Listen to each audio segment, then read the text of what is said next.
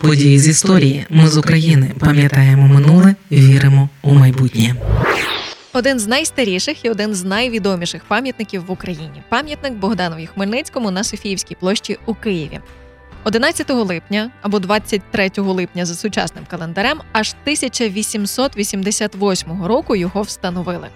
Пам'ятник пережив війни, він встояв під бомбардуваннями. А коли навколо пам'ятника прибрали мішки з піском, які раніше складали, щоб вберегти Хмельницького під час повномасштабного вторгнення, то це означало, столиця вірить у свою ППО.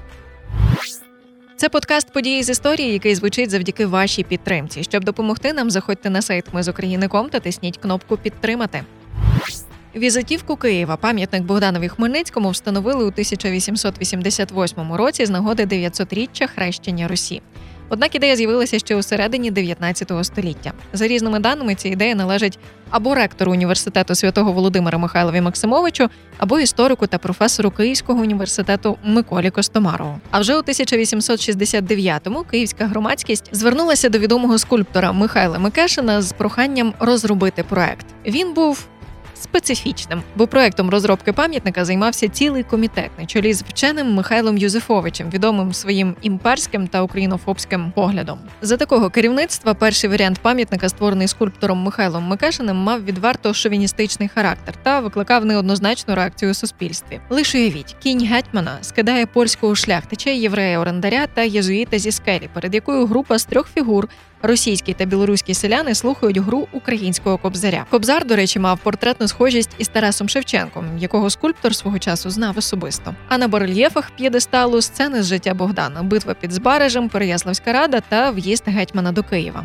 На спорудження пам'ятника серед населення зібрали лише 46 тисяч рублів. Цих коштів вистачило тільки на виготовлення фігури вершника. Тож від інших частин монументу довелося відмовитися. Пам'ятник відлили з перетопленого брухту, який пожертвувало морське відомство. Вже за рік монумент привезли до Києва, але через відсутність постаменту скульптура впродовж восьми років пролежала у дворі старокиївської поліцейської управи. Тоді, до речі, кияни жартували, що не встиг гетьман у Київ приїхати, як його вже заарештували. Про цей неприємний досвід мідного гетьмана розповідали у львівському часописі Руслан за 1907 рік. Далі цитата.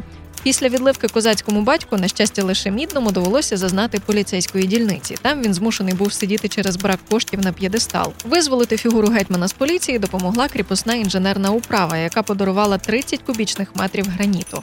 Але під час встановлення пам'ятника знову трапилася пригода. Постало питання, у який бік повернути хвіст гетьманського коня, бо з одного боку Софіївський майдан замикає собор, із другого Михайлівський монастир, а із третього різні поважні інституції. І повертати до котрої небудь із них коня хвостом виходило якось неповажно. Поза як хвіст, хоч би і коня героя, але все ж таки залишається хвостом. Справу нарешті якось поладнали, але в результаті лице гетьмана вийшло повернутим в якомусь неозначеному напрямі. Але напрям насправді досить чіткий.